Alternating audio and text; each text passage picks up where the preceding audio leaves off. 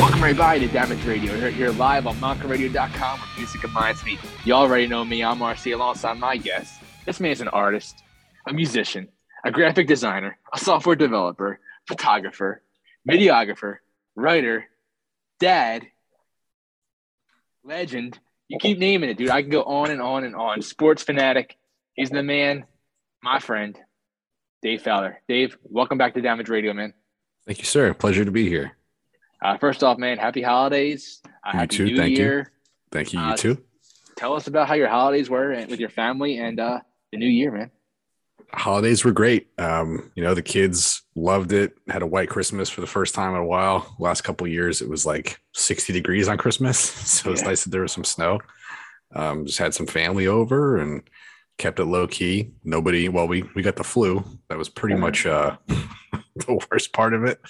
But Right. we're all we're all good now. Ready to take on the new year. So kids are back in school. It's fun. Well, today's today's a pretty bittersweet day while we're recording this, um, because it's been a year since you have been cancer free. So first off, man, congratulations on Thank you. being cancer free. And Appreciate uh, that. Thank you.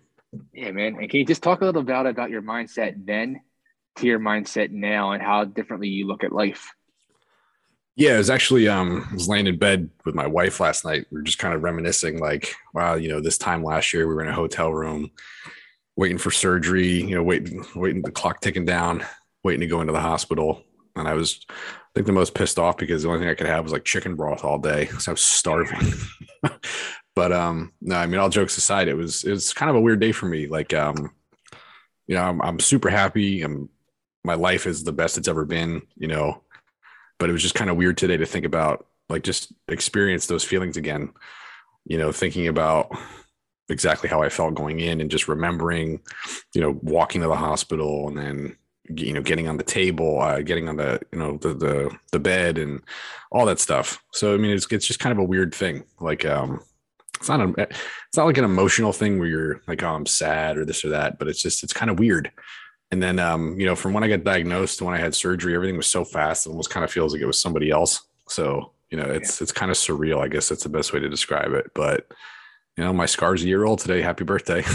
Yeah, right. so, but uh, yeah, and it's been probably the craziest year between then to, to today, as far as just like what I've done and what's happened, and it's all for the best though. So, I mean, it, it's it's a nice little reminder. It's perspective, I think, more than anything.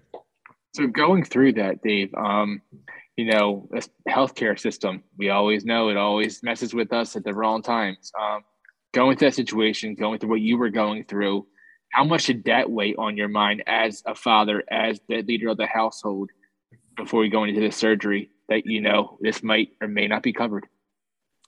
Well, luckily I did have health insurance, which was good. Um, the, the the issue was just, I mean, it's it's kind of a couple of compounded things. So number one, you know, you're paying.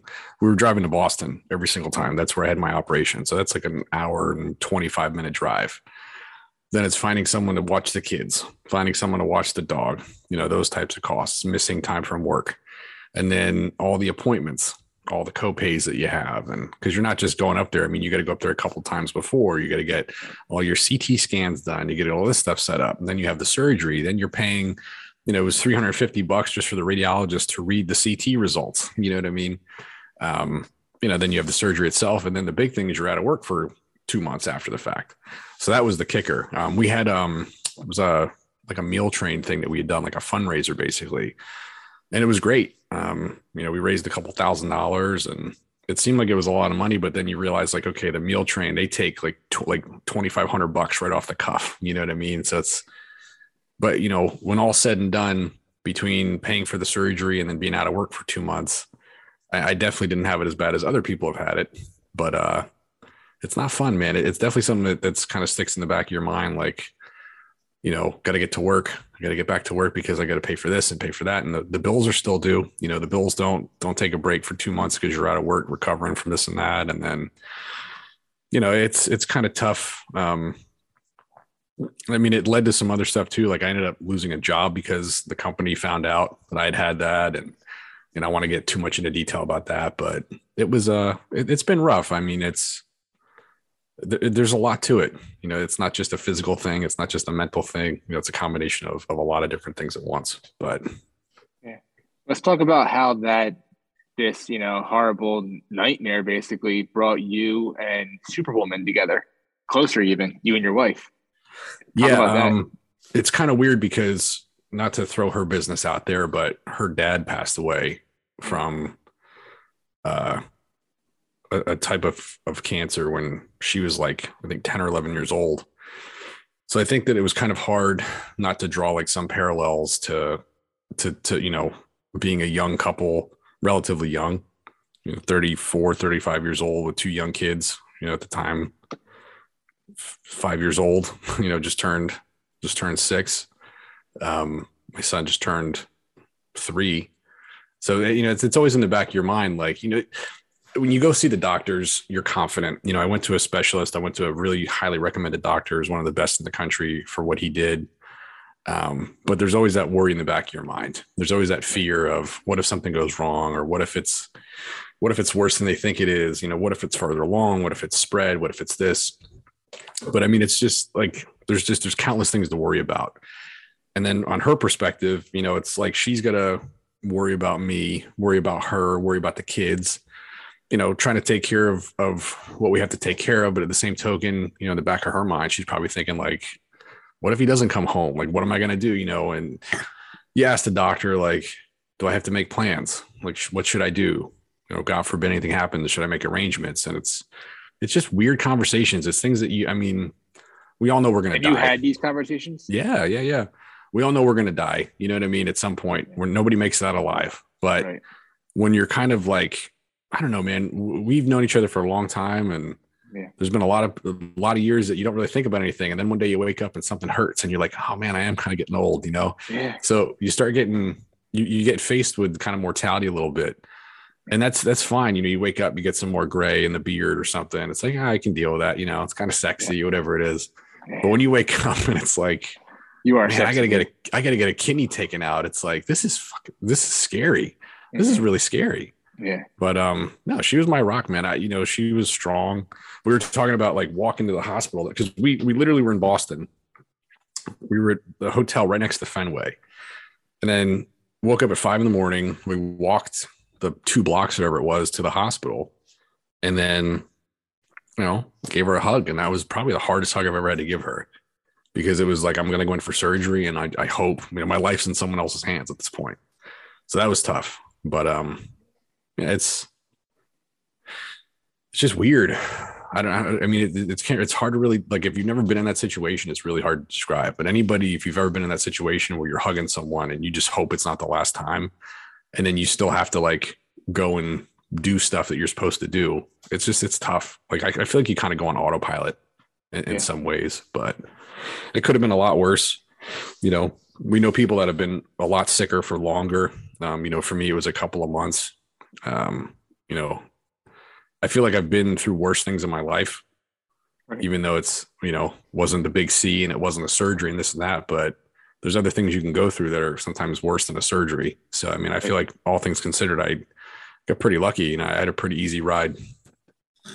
I mean, now, you know, you know, like let's talk about the uh, support system, like you said, like, like the meal trains and all that.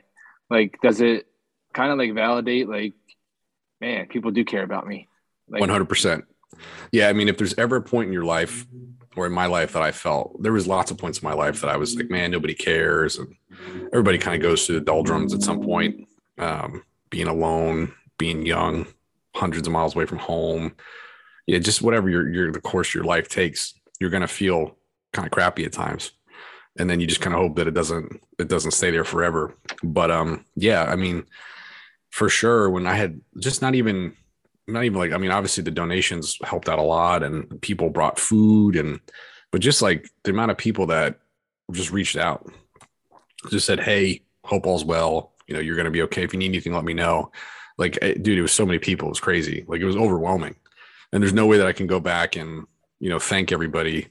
And I think that was the weirdest part for me was the fact that my nature was to want to say thank you to do something like to, to show appreciation and, and it's just it's weird it's it's nuts to see people do so much and they don't expect anything you know right. like no expectation at all on a return so generosity it's like it kind of restores your faith in humanity a little bit people do care and it's it's weird too because i mean i'm friends you know I mean, you know me, you know people I'm friends with. Like I'm friends with people from so many different walks of life, you know, whether yeah. it's Republican or Democrat, wherever the case may be. And it's like, right. man, there's so many people and some of these people like I don't even I don't share the same beliefs with, whatever it is, and it just didn't make a difference. Like they were there, you know. That's so awesome. it's yeah. It's nice. Now the after the aftermath of everything, uh not being able to pick up your kids and all that, how did it feel mentally as a man? Like did, were you able to like do other things with your kids to feel like you're still part of like still a unit or yeah. You know I, was I was talking to Steph about this the other night too. It's like the first couple of nights that I was home, I was only in the hospital for one night. That's crazy. So yeah, that, I mean the ride home was the worst, probably one of the worst experiences of my life because I wasn't on just from family history. You know, I was I'm always afraid of being on any kind of painkillers or doing anything like that, and I was on tramadol. That was the the, that was the painkiller oh, yeah. I was on, which from what I understand is basically kind of like extra strength Tylenol. right. so yeah. you didn't really do too much. So it wasn't, but I that was it. Um, but I mean, you know, the ride home, they were like, okay, we're just going to double up your dose and then you're going to go home. You'll be fine. And, you know, you're driving from Boston here. It's, it's an hour and a half about. Right. So it's a bumpy road and you're super nauseous because you're on pain pills and you're so you're so tired. I haven't really slept because of pain, so I'm exhausted. It was just it was a terrible ride home. It was so terrible. And then you get home and it's you can't move because I had hernia surgery too at the same time. So they did kind of two for one. The special, I guess. Um, so it was it was rough, and there was definitely a point when I got home and I was like, I don't know if I'm gonna be able to do this and then you just kind of do it you know you just get through day by day and i couldn't pick up the kids i couldn't do any i couldn't lift anything for like six weeks um maybe even longer than that but the first night i get home my dog jumps on the bed like right on top of me you know and it's like oh my god but you know just watching a lot of movies with the kids i was looking at pictures on my phone like my son is just sitting there he's got his hand in his pants with his leg crossed just looking at the tv just watching with me you know yeah. my daughter was drawing me pictures and yeah, I mean, it was nice. You know, like we had my in laws came up like right away, and my mom was here, and everybody kind of came over and tried to help and do stuff. And it's the support system. I wouldn't have been able, we wouldn't have been able to do it without the support that we had for sure. Definitely. I, yeah, I know, I know that feeling, man, especially, you know, with having kids especially when, when, my kid put me in the hospital for kicking me where the sun don't shine, you know, and then me having to go to the hospital for that, you know, after a couple of days. Yeah. Well, I mean, it's weird because the kids, I feel like they had, they're really aware of what happened. Um, so I think they were super cautious and careful with me. Your kids like um, you, I um, guess. Yeah, yeah. Well, they just they, my son especially was like, you know, I don't want you. I remember him saying like, I don't want you to go back to the doctor again because when I when I had to go back for follow ups, he was like really upset. He's like, I don't want, I want, because he thought I was gonna, you know, not come home again for a couple of days, and it's like, you know, trying to explain to him like everything's gonna be okay, and right. I mean, that was that was a tough thing, just like yeah. thinking about the kids, and like I said, man, the, the, overwhelming feeling I have is just it's like so surreal, you know, it's really that, surreal. And that's the thing, Dave. Um, you know, being a father, you know, yes, um, the mothers and the, the wives, they put a lot on their shoulders and do a lot but us like I don't know if it's that uh that thing that we feel like you know we got to get the job done. We got to you know always take it the extra mile. Pride. It's that pride. It's, yeah, it's the pride, man. And like you know, it weighs hard because you want to do the right thing. Sometimes just in life, even with COVID, you know, you want to do the right thing. And what what is the right thing? And you can't.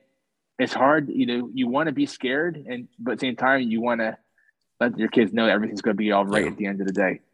I think that being honest with kids, you know, that's the thing too. Like parents, at least when I was a kid, I feel like adults thought that they could tell me what I, they wanted. You know, they could share their version of something, and that's what I thought. But as a kid, you're a lot smarter than adults. I think realize that you are, yeah. and they know things and they pick things up just like intrinsically. They they know what's going on. Um, so I mean, I was just trying to be honest with them, but I feel like I don't know. I mean, it's pride is is pride's a funny thing, but at the same token, like you just got to do the best you you got to make the best decision you can based on the information that you have at the time, you know. Yeah. Mm-hmm. And um, yeah, I mean, it worked out. It worked out okay. That's awesome. So and, I'm and, still here. and now look at you, man. Now look at all the things that you have accomplished in such a short amount of time. You know, like new job. Uh, let's talk yeah. about you know um, your your comic that you've been working on. Can you tell the, the damage fans a little bit about that, man? Not at all. Yeah. No, I'm just kidding. So basically, yeah. I've been working oh. on a comic for like two years. Um, it's called Reclaimer, and it's a horror comic. It's basically a tale of revenge. Um, I've been working on it for a long time, and you know, I I wrote a couple of issues and started drawing it out, and then realized that I hated it. So I decided to go back and redo it again, and that took a while. Um, you know, but I got I'm halfway through the first issue now, so I've been working on it every day. Um, I got a Patreon that people can see the pages as they're done. Um, it's I love doing comics, man. It's like when you're when when I became when I decided I want to be an artist, it was like I want to be a comic artist. But then you realize that doing art and doing comic art are two totally different things. Like drawing pages of a comic like sequential art is totally different than pinups and you know cool this and that. Like it, it's a totally different mindset and storytelling. And i realized like i was having this conversation with my buddy the other day. For me the biggest thing is creation. That's what i love doing whether it's music or art. You know you can create with anything. So that's that's the, the process of creation is my favorite thing. So like a comic is it's that perfect marriage of creativity because it's i get to tell I mean, it's it's overwhelming at times because you're responsible for everything, you know. So you're setting every aspect of a story, what the person sees, you know, what, what's going on. So it can definitely be overwhelming. But uh, when you kind of like, I feel like now I'm at the point where I'm firing on all cylinders. Like I kind of hit my groove, and it's been great. It really has. It's awesome. Now, is it kind of like you know, like how everybody wants to have their own podcast show?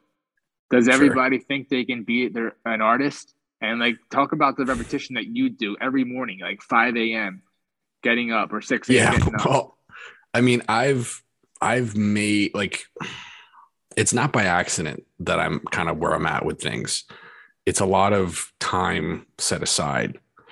And it's not just like a hobby, but it's not a job. You know, it's it's a passion.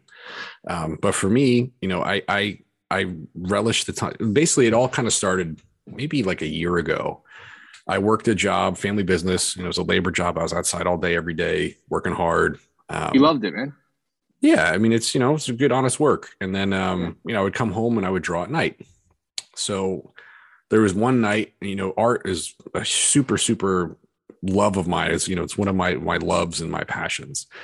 So there was a couple nights that I would sit down and draw, and for whatever reason, because I was tired, it just like it wasn't happening, and it was really frustrating, and it was really depressing because I'm like, this is really the the, the one thing that I love to do, and it's just not happening. Like I, this, something's going to change. So I was like, you know what? I'm going to wake up at five tomorrow, like five thirty, and I'm going to draw in the morning. That way, by the time I get to work, I've already drawn for an hour. So whatever happens past that point, at least I know that I've got that time in, you know. So I did it the next day and I've done it every day since. So it's been like over a year. But that's the time that I have for me, you know, whether it's right. to draw or to to program, whatever it is that I have to do, like that's the time I would rather wake up early and and have that time in hand. That way by, yeah. you know, by eight o'clock in the morning, I've already done, you know, so much that day, product like production wise for myself. Right. You know, by, by the time I hit my my nine to five, quote unquote, I've already got you know two hours of my own personal stuff done. You know, right? Yeah, and that's, and that's the cool the thing. Kids Dave. to school, you know, all that yeah. stuff too. So, and that's the cool thing, man. Like with you, you mentioned your Patreon page. Uh, the one thing you did have on where you could uh, buy the comic, right? I love that your your your. You could be in the comic is one of the things yeah. that I had. Yeah. Yeah, and one of the, some of the art that you've done, you can pick what you want to be drawn in on the last page, and that's what we did and you you you uh that's right. Drew, yeah the screen yep ghostface yeah for us and that's all my bureau up high. I don't nice. take it out. I took it out twice to show dylan and all and ethan but like that's up there. That that to me that's pride. That's yeah, a man. friend of mine that has been busting there you know what and put the hours in and that's like a trophy. I appreciate that. Yeah that, that was a sketchbook. I published my first sketchbook last year. So it was just a collection of drawings. It was called inked because um, that's kind of my my weapon of choice is, is ink. I've been doing a lot of digital lately though, which has been really nice too. I mean, that's the thing about art, man. Like I just whether it's painting or whatever it is, like it's it's that creative process that I really love. Um, you know, even with music too, it's like it's the, it's just the process, the creative process. I feel like I'm, uh, you know, I play for the Sixers now. Like trust the process. But I know, right? You know, I love. So what's process. the difference between what, what's the difference between digital and uh you know, ink on like actually drawing it. I mean, for one, it's a lot cleaner. You know, I don't have any ink on my hands, but uh, I mean, it, it's a different, it's a different kind of, it's a different feel. I mean, it's different tools. It's a different kind of approach. Um, I mean, there's a learning curve. I feel like, but there's so many artists. I mean, my favorite artist is Jason Shawn Alexander, and he's a he's a insanely talented painter. You know, he he does paintings like he's a fine artist, and then kind of transitioned into comics from that. He still does fine art, still has exhibits and gallery shows and stuff, but he kind of transitioned from traditional, you know, ink and paper to digital and it's it's really fun. Like I kind of was like, no, you know, digital's there. Like I think for me, I, I didn't really have the tool set digitally that I had traditionally. So it took time to kind of get as good, you know what I mean? Like as comfortable rather, like with what you're doing. And I feel like now I'm at the point where I'm doing sometimes maybe better work digitally than I could do traditionally. Um, wow. Yeah, it's just it's nice and it's so easy, man. You know, I just charge a pen, charge an Apple Pencil, I'm good to go. Like I don't have to clean up the ink, I don't have to clean my brushes and clean the pens and my hand. You know what I mean? It's sometimes like I I did a digital, I did a uh, traditional piece for my mom for Christmas. I did an Elvis for her, and that's like the only thing that I've done traditionally in probably the last like month, month and a half. Everything wow. else has been digital. But I go through phases where I'll kind of, you know, whether it's a music, whatever it is, you you're really into one way of doing things and then you kind of go into another way of doing things for a little bit. Yeah it's whatever you kind of feel like doing so. Nice. Now has anyone ever asked you to do like like uh remaster a photo? Uh, like a picture photo? I've done some well i mean that's more kind of along the lines of like photo editing that i've done some stuff like touch ups and whatnot um but i haven't done anything that's where it you know not not not like that no. Okay. Now you know we're talking about accomplishments and you know starting, you know, with a dream and then having actually, you know, a big thing happen. And one big thing that did happen recently was your art artwork was featured in a gallery um, for the first time. How did that feel? And talk about, you know, that accomplishment for you personally. Yeah, so I got my one of my goals last year was to get my artwork in a gallery, and I did it that felt really good. Um, it was a local gallery. I mean, it's not a crazy big thing. It's not the Met. It's not you know something in New York. But yeah. hey, man, it, it, was it was cool to get in. It's a nice little spot. Um, you know, I was in, I was in for a couple of shows, and I'm a a junk. I'm a uh, a juried member there now, so I can hang art whenever I want. You know, I'm on committees cool. and stuff. But no, it was awesome being able to see. Like, I mean, it, it was a learning experience because I had to figure out, okay, I got to frame this stuff now. So how do I frame it? What's the right way to do it? I got to get these frames. How much is this going to cost? I got to do the wires myself. I got to do the brackets myself. And, but then when you get it up there and it's like, this actually looks really cool. Then people are like, wow, you did this. Like, this is great. You know, this looks awesome. And just to be able to say that I got artwork hanging in a gallery, you know, I mean, yeah. that's, that's awesome. You know, yeah, it is awesome. Doesn't get better so, than that. So, so what were some, some of, um, some great comments that you've got so far on your artwork or on, on your artwork that's in the, in the gallery or your comics that always stick with you? I think the comments that stick with me is when people say it makes me feel like this. You know, this when I see this, it makes me think of this or makes me feel like this. Because I feel like I don't want to be someone. I feel like I want people to either love it or hate it. You know, I, I don't want to kind of be like, yeah, it's okay. Like I don't want someone to walk by it and not even see that it's there. I'd rather do something that someone hates and they are passionate about that they hate it than just have no reaction to it at all, you know? Really? Okay. Yeah.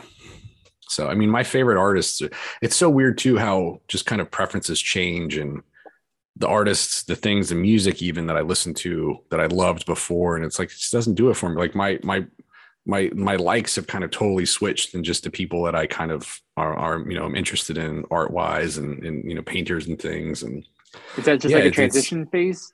I don't know if it's a transition phase. I think it's just kind of, I don't want to say it's like a maturity, but it's more just kind of, I think your tastes just change as you get older.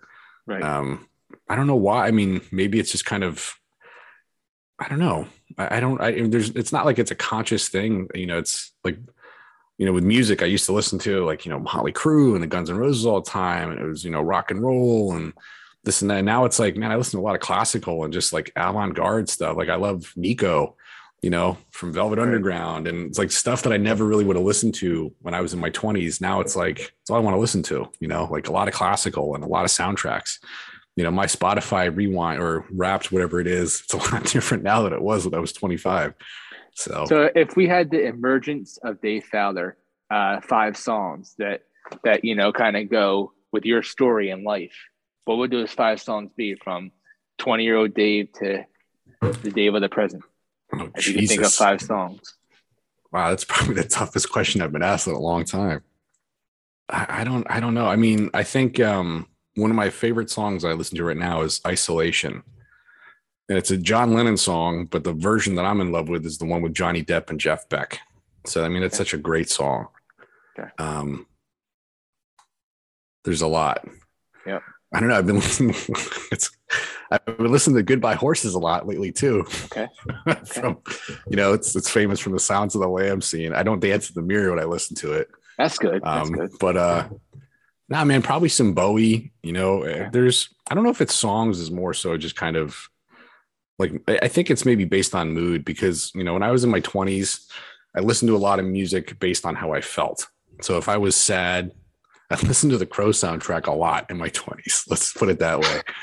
Um, but now it's just more like um, it's it's it's weird. I mean, it's whatever I listen. I mean, uh, to be truthful, like if you're looking at my playlist now, it's going to be a lot of Kidz Bop 2021, 2022. You know, the Ninja Turtle soundtrack. Because when I take my kids to school, we listen to what my son wants to listen to on the way to his school, and then what my daughter wants to listen to on the way to her school.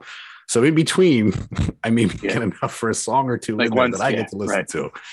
But um, yeah, I don't do know. I mean, those have to- songs that you have, Dave, that, that you like, do they portray in your artwork? Um, well, I mean, I do listen to music a lot when I when I paint, especially. And when I paint, I try to listen to like just really intense, like angry classical music. And um, you know, there's a lot of man, there's so much like so many bands I like, you know, like the Yeah Yeah Yeahs and I, I listen to like, you know, even David Lynch was one of my favorite directors and painters, and he's an, you know, a musician too. Um, yeah, there's just a lot of good songs, and I think it's just it's all mood music. It's all relative. You know, like I always like to have something kind of going on when I'm doing something. I don't think I could ever do one thing at a time. You know, I I really can't. So let's talk about music, man. Um, you know, you just uh you started playing guitar again, right? Well, I never really stopped. I mean, well, that's not true. I did stop for maybe about a year. The last band I was in, without kind of saying anything about anybody, it didn't end well. I wish them nothing but the best. I have not a bad thing to say about anybody. Um, but I think just the whole, the way it, it wasn't even just the band. It was just the whole thing, you know, with relationships I had at the time, and just the, I was just done with music. I really was just done. And you know, it, it- Led Zeppelin could have said, "Hey, come play with us," and I probably would be like, I, "I think about it, but I really don't want to do it." I think for me, it was just, you know, I really started to have a lot of flare ups with anxiety and just from my living situation and things that were going on. And I was just done. I was, I was done. Um, so I played my last show. I didn't pick up a guitar for probably like a year and a half, two years. And, um, you know, it was that phase of my life was kind of over. It was on to the next thing. And then, um, in the last couple of years, it's, I've always played, you know, I've always been able to play, but the last couple of years, I've really kind of gotten a love for music again and it's it hasn't been something where I'm reminded of this and that that went wrong or this was bad. You know, it's um it's nice. Like it, it's nice. And then when you're kind of playing and you're enjoying it again, then you start kind of coming up with riffs and then you're putting songs together and then it's, you know, one thing leads to another and you know, here we are. So Yeah, and here we are. You're working on a new record. Can you tell us a little bit about it, the inspiration behind it, and what can uh, the Damage fans and uh, people who are fans of yours uh, expect? So then, uh, yeah, I'm working on a new record. Um, I actually have 14 songs that I'm tracking right now. So it's a full length album. It's not an EP or anything. Um, the danger is that it might keep going up. Like I, I kind of toyed with doing a double album, but I feel Mm. like I, I, as much as that would be nice, I really just want to get this thing done. Um, it's called What Remains, and I'm hoping to be in the mixing stage by this fall. Um, Okay. It's a pretty lofty goal. It's not something that's going to be done quickly. I'm working with a producer now, um, a really longtime friend of mine, and you know he's going to help a lot. But it's it's a one man show. I'm playing all the instruments. You know, it's it's my thing. It's my little baby, for better for worse. Um, but yeah, I mean, it's got some old songs, some that I'm re-recording. Uh, I think maybe three or four, and the rest of it's all new stuff. So, but it, you know, it's just me. It's blues, rock, rock and roll. Um, just whatever kind of comes out. So, so in the very near future, can we get a little snippet of it and hear some of the stuff?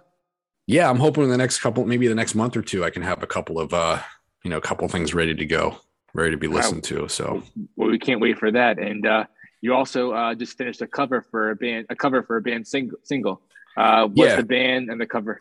So it's a it's an awesome group called Destroyer. Um, he's it's like electronic music, and it's kind of funny. So my friend Jackie posted something on a story one time on Spotify. I was like, oh man, this band Destroyer, check them out. They're awesome.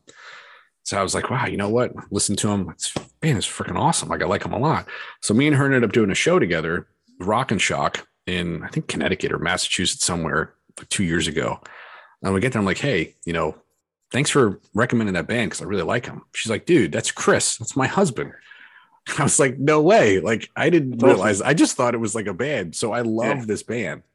I absolutely love this dude's music. He's awesome. Um, you know, he's got like he comes out with vinyl and cassettes and stuff. It's just the coolest thing. And it's you know, it, it's horror. It's it's everything that I love.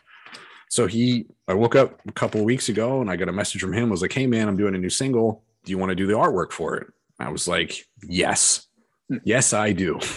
so um, did the artwork for him. I did it like I think within the next like two days. Just sat down and, and got it done and sent it over to him, and he loved it. And, you know, it's on Spotify and Apple Music, and it was awesome. I mean, I literally was like so excited that he asked me because I'm a, a, huge fan, and he's an awesome dude, and you know, it was it was my pleasure to do it. So definitely. Now, going to these places and going to these conventions, what do you love most about it? What do you not like about it? And uh, do you plan on doing it more in 2022?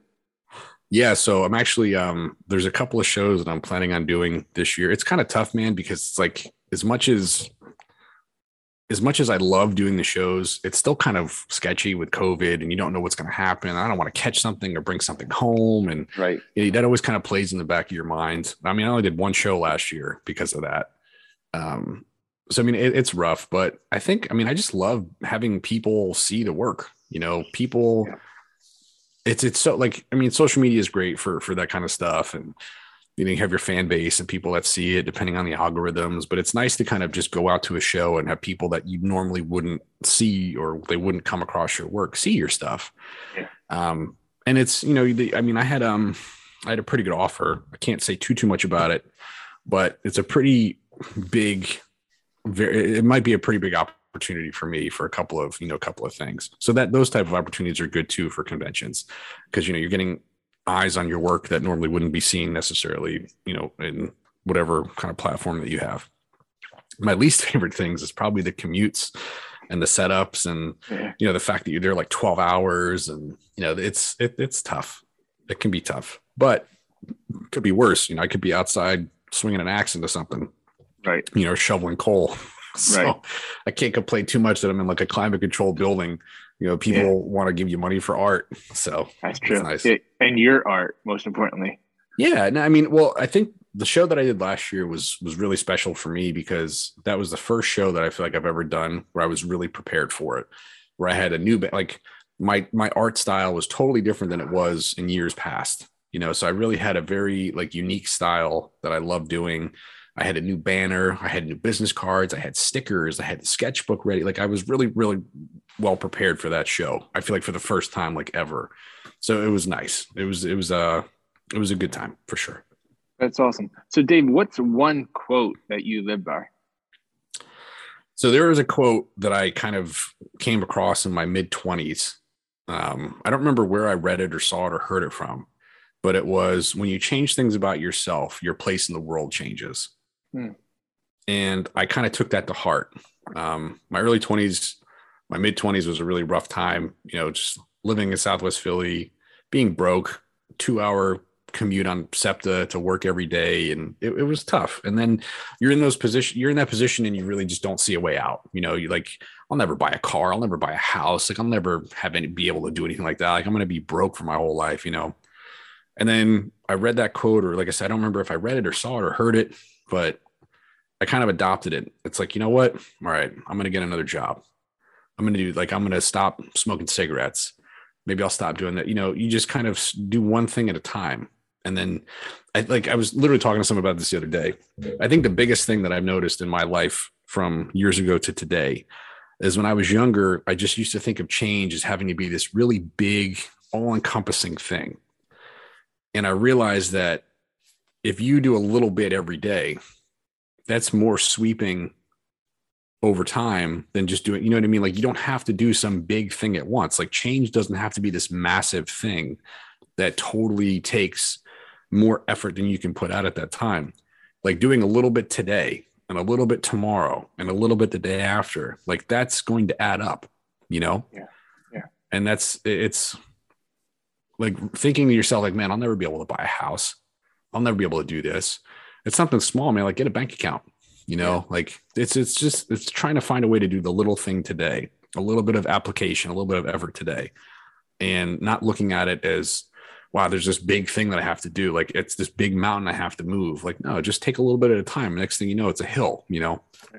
No, it sounds cliche, but I mean, it's, it's, it's true. Definitely. So, so looking at the ups and downs thus far in, in, in your life, um, if someone would come to you and say, Hey man, I love where you're at now. Um, we want to write a book about you. What would that book be called? Jesus. I know. I got no, smart, man. man. I don't know. I well, you know, I, I guess I'll just answer by saying I kind of toyed with a couple of names from my record. So one name was called Full Circle, and the other name was called What Remains. Um, so I think either of those would be appropriate. That's deep. That's cool, man. So you and I have a lot of passions for a lot of, you know, the same things, and one of those is professional wrestling. Yeah, man. We love it and we hate it. And dude, it's, it's been hard to be it, a fan we'll the last couple of months for sure. And it has, man. And um, right now, I want to talk about 2020. What's your prediction for the professional wrestling world, knowing that the forbidden door is opening at different places now? And we just saw that Mickie James, the Impact yeah, I know, uh, Women's man. Champion, in I the know. Royal Rumble. Well, see, like, I've Mickie James has always been my favorite, man. I've loved I love Mickie James. I always thought she was the hottest one. I was like, oh my God, she's my favorite. So when she came back for another go around a couple years ago, I was really excited about it. And then it kind of fizzled out. And I don't know, man. It's like I was thinking the other day too. I'm like, at one point in time, like the roster that they had between Austin Aries, all these guys, like it was so many people on the roster, you know, Eric Young, like just from top to bottom, from the low to the mid to like the it was insane. And now it's like, man, it's I don't even know who's there anymore. You know, it's exactly Wait, I mean, I like good? to think you're a good wrestler, or we're going to release you now. It's, it's I like, mean, I get that it's a business and there's politics and there's bottom lines, but I'm just like, I just don't get it. And then, yeah. you know, like some of these cuts and stuff, I mean, it's just, it's hard to be a fan because it's like, what's there to be excited about it? You know, these people are just going to be gone, you know, it's yeah. like you're, I'm almost afraid to like someone because it's like, how long are they going to be there? You know? Right. Yep. And I know, like, you know, Braun Strowman, people hated, you know, they're so divided on Braun Strowman. People either love him or hate him. That dude, you, nobody can deny that he worked hard. You know, he did yeah. the most he could with what he had. Yep. And just look at how he looked like when he first came in to what he looked like leaving. You know, the amount of work that that guy put into himself. Like, that's a hardworking guy, you know. And the same guy from the Wyatt family as well, Bray Wyatt. Husky Harris. Yeah, man. You know, I feel like the Bray Wyatt thing, though, I feel like there's a little more to that than maybe we know. Yeah because like this is the thing too. I mean, we always look at McMahon as like the antichrist, right? Yeah. Like it's his decision that's done every like what if what if Bray Wyatt was like, you know what? I want to make movies. I don't want to be a wrestler right. anymore. You know, right. maybe he was that that like not to mention Brodie Lee was his best friend. Maybe that kind of really, you know, I mean that, that him passing yeah. away messed with me and I'm just yeah. a fan. You know what I mean? Right. Like I can't imagine knowing this guy and right. seeing him play with my kids and all that kind of stuff, you know. So maybe he yeah. just didn't want to do it anymore, you know? Right. So you never really know. I mean, there's like they say, there's two sides to every story. So yeah. The one thing they do got going on right now is going to be at the Royal Rumble. It's going to be Brock Lesnar, the champ, against Bobby Lashley. So we're finally yeah. getting to see that match, man. Yeah. You know, both have MMA backgrounds. both guys are 50 yeah. now. You yeah, know, both guys like... are 50. Yeah. It's a little, little late, you know. But uh what do you think about that matchup? I mean, I like Lashley a lot, man. And I like Viking Brock Lesnar. You know, it's it's gonna be good. I feel like Brock Lesnar gets a lot of hate too, but that guy puts people over all the time, man. You know, he mm-hmm. he sells like crazy. He puts his body on the line and makes people look good. And I mean, it, you know, it's such a. It, I feel like as a fan, I don't think that there's ever been a time that we've ever been happy with anything. Of course. Of you course. know, whether it's been, you know, Mr. Perfect beating Bret Hart for the intercon, you know, like whatever it was, like going back to the beginning, you know, like why? You know what I mean? like, Yeah. why did this happen? Why did Marty, why did Marty Jannetty, why did Shawn Michaels kick Marty Jannetty? you know what I mean? Like, we've was always talking about that today. we've always questioned everything about everything. So I feel like, you know, the Or why one- Hogan got the cross ripped off him by I know, I know, man. I know. But it's like as a fan, I don't think that we ever really give it time. I don't think that we really are patient enough to let them tell stories.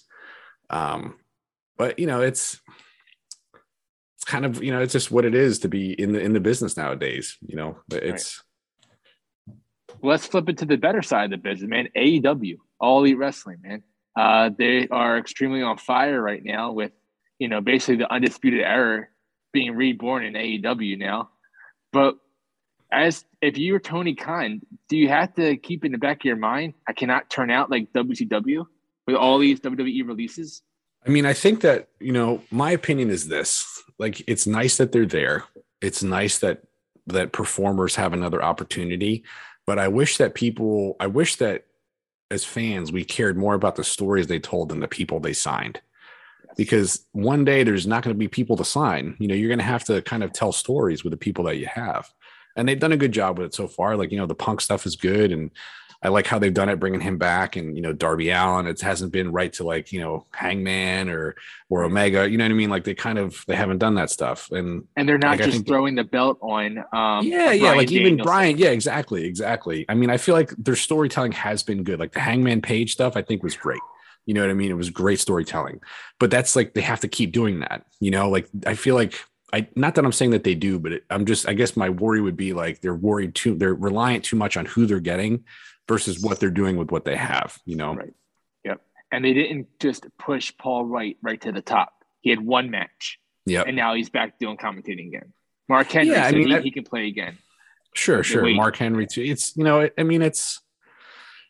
I think you when you're that age and that body stuff, you know, like Undertaker. I mean, it's man, I love the Undertaker. He was my favorite wrestler. Like him and Bret Hart, are my favorites of all time. But it's it's it's hard watching that Goldberg match, man. You know what I mean? It's like that stuff.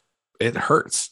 It doesn't matter, you know, what legacy you have. Like, you know, what do they always say? You're always good as your last match. Right. You know, and it's like I, I and, love and the Ric Flair Undertaker. had, how many matches? LAS matches? yeah. Yeah. he's still going. He's probably got a couple Yeah. more left in I know, right? But I mean, I don't know. Like, I feel like it's. I get it. Who am I to tell someone to stop doing what they love to do? You know what I mean? But it's like from just from a fan's perspective, it's like, man, I don't. I miss the old days. You know, I miss when they could go, and you know, it's it kind of stinks like watching someone get old like right in front of you. You know, it's it's Yeah. tough. Definitely. Now, um, one person in particular um, about uh, AEW is the Elite and uh, the Young Bucks, Kenny Omega, Adam Adam Cole. It looks like they're they're they're teasing a little feud right here. Now, is Adam going to pick Kyle O'Reilly and uh, Fish? Yeah. Or is he going to stick with the Young Bucks? Is Yeah. that the kind of thing that you talk about about you know really making the storyline go as much as possible to really tease us? I mean, I you know, for me, the storyline stuff I like is like you know MJF and CM Punk. Yes. Could they tell Like- a story and yeah like you know I, I want that kind of stuff like you know some of like my favorite stories back in in the wwf days just like with the heart foundation and you know stone cold like all that stuff you know with the new heart foundation with brian pillman and bulldog and those guys like yeah they were kind of prolonged stories. And i don't know i mean i just i feel like that i love i've always loved it. I've been around it for a long time. And i feel like the biggest gripe that i have as a fan it's like I watched some of the old matches and I'm like, these guys didn't have anywhere near the athletic ability that the performers have today, but they were so good at what they did, telling a story in the ring. Like I feel like we've talked about this. My biggest Yeah. gripe with wrestling today is I just feel like it's just like look at the sequence of moves. You know, like I want to see storytelling. Like I want a finisher to be a finisher. You know what I mean? Yeah. It's like remember the days when Bret Hart put the sharpshooter on someone and they were done. They tapped out. Yeah. There wasn't seven sharpshooters in a match that you know what I mean? It's just like I don't know. Like Ricochet's great. Like I love that. You know, he does some crazy stuff. He's made my mouth drop open before, like some of the stuff that he's done. But it's like, just I don't know, man. Like, what do you do after you've done 17 flips? Like, where do you go from there? You know what I mean? Right. Yeah. So, If you have a big move like an F5 and you're actually kicking out of it, and you got to do three F5s to beat someone, like, dude, I mean, it's even like I was watching, I forgot what pay per view it was, but it was, I think it was Leif Cassidy, you know, Al Snow. Was he Yeah. Leif Cassidy? Yeah, right. It was Leif wow, Cassidy, right? throwback. Look at you Yeah. go, Dave. Ver- versus Yeah. Flash Funk. It was like the opening match or something, right? And I'm like, these guys like told a story. Like this was a good match, and I'm like, this is this was probably one of the better match. Like if this match was on today, I don't know if people would even like it, but it like they weren't. It wasn't just a collection of moves, you know. It was kicks and throw. It was just like the way that they did it. You know, it was just really it was good. Right. Whereas I feel like now it's just like backflip, backflip. You know, it's like somersault. It's I, I don't know. I mean, it's just it's maybe I don't know. Am I am I old now? Is it like is it past me? You know, am I am I that guy that's like when I was younger it was like this? You know, Yeah. but you know, I mean, I, I AJ Styles is my favorite now, but I feel like he tells stories and he still does Exactly. good moves. But it's like he's good storytelling. You know, Right.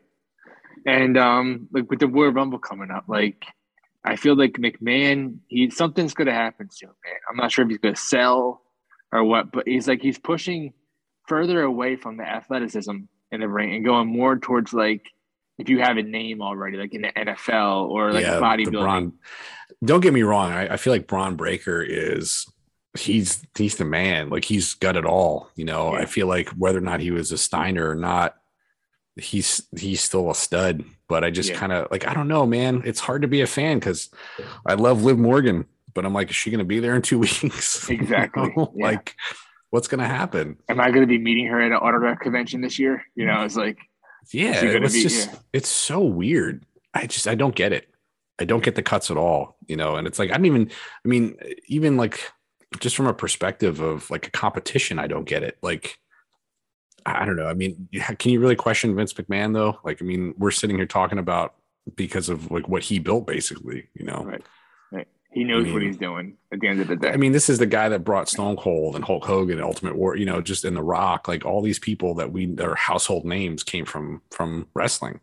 So, I mean, he obviously knows how to build characters, you know, The Undertaker. I mean, so the list goes on and on, but like there's definitely times you're like, what are they thinking? You know, Yeah. like what what what's going on here? Definitely. So So we're in a new year, Dave. Um, do you have any New Year's resolutions or any goals that you like to achieve by mid-year or full year? yeah, I mean, I definitely my goal this year is to get this comic done. I'm doing a convention in July, the end of July. Um, my immediate goal is to get is to have this book for sale by that time to really get this thing done and and get that work out, out there for people to see. And I think my other goal, and you're just talking about like accomplishments, is to um is to have this record as po- you know as as far along as possible. Some of this stuff, man, I've been playing these songs for like Jesus, 10 years, if not longer now. Like I'm just ready to be done with them. record them the way I want them recorded and just be done with them. And you know, but I, I did actually um I have decided that I'm gonna play a couple of shows once this record's done. I'm gonna play live again, which is That's something awesome. I never thought I'd do. My last live show was in I think February of 2011. I So- can't wait. I can't wait to be front row for that, man. Hell yeah, man. So It's we got to have you time. back when you had that big announcement. You know, um, when you when you find out you get signed to that special thing that you can't tell us about just yet. Um, well it's, it's a- not a, it's it's just a matter of um i was approached to do some potential work for a pretty big thing um and we're working out contract details Okay. but uh nothing's set in stone it might not it might not happen and that's okay too it's not gonna you know it's not gonna stop me from doing what i'm doing now but um it would be pretty good so we'll see what happens and you know you got a good head on your shoulders, and you got all the confidence in the world, and you got a great family, and I know you're just gonna keep going one step higher. You know, uh, I like to right so man First off, I'd like to say um, happy birthday to my son Dylan. He's seven years old uh, tomorrow. happy So, birthday dylan wow. That's crazy, man. I know seven and and uh, and my other man Ethan, he's four. You know, these uh, they're they're both getting huge.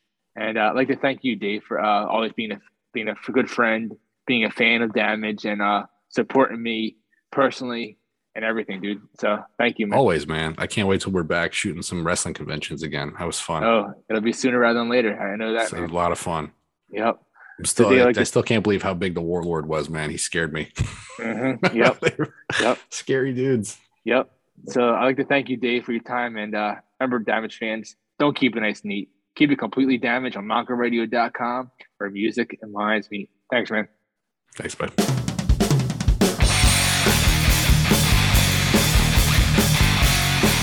Completely damaged. Completely damaged.